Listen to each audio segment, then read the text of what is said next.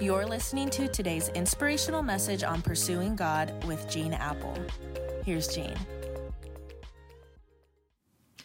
Hey, thanks for joining me for another day of pursuing God. Uh, yesterday, we started off the week with the reminder that there is power in togetherness because you and I were hardwired by God to need other people in our lives, to live in community, to live together. The Bible records for us that when God was creating the world, he looked at the moon and the stars and said, It's good. He looked at the plants, he looked at the animals and said, It's good. Everything God made was good. And then he created the first human being and said, It is very good. But it didn't take God long to notice that there was something not good about what he had made.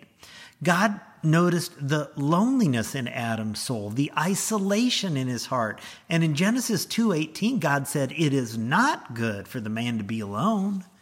And so God makes another human being for the sake of relationship, the sake of togetherness, for the sake of ending the aloneness. And Eve not only addresses Adam's longing for togetherness, but because of her reproductive capabilities, they can have children who will provide another form of togetherness later on. Jesus knew we were hardwired for relationships and togetherness, and it's why he handpicked and he did life together with 12 guys that he built deep relationships with. And, and this colorful cast of characters became like brothers to each other. And in that group of 12, Jesus even drew closer to three of them, Peter, James, and John, and, and they banded together and helped each other reach their full spiritual potential. Then do you remember what the first followers of Jesus did after his death, after his resurrection and ascension into heaven? They met in Jerusalem in the upper room, the same upper room that Jesus had gathered with the disciples with for the Last Supper. And Acts 1:14 says they all joined, listen, together constantly in prayer along with the women and Mary and the mother of Jesus and with his brothers. And then Acts chapter 2 begins with the words, they were all together.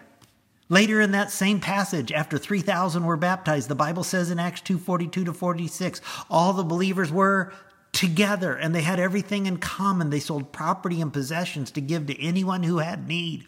And every day they continued to meet together in the temple courts. They broke bread in their homes and ate, guess, together with glad and sincere hearts.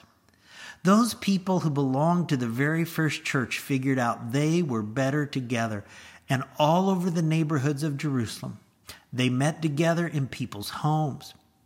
Friends, at Eastside, We've built our core values and mission around the early church in the book of Acts, and God has done some truly incredible things through our church over the years. I mean, when we banded together for His purpose, and as we celebrate Eastside's 60th anniversary this coming month, we're looking towards the future of where we believe God is leading us as a church.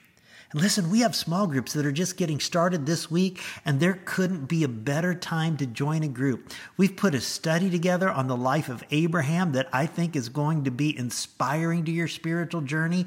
We have on campus groups with childcare if you need it, off campus groups, online groups. You just go to eastside.com slash groups to get all the info.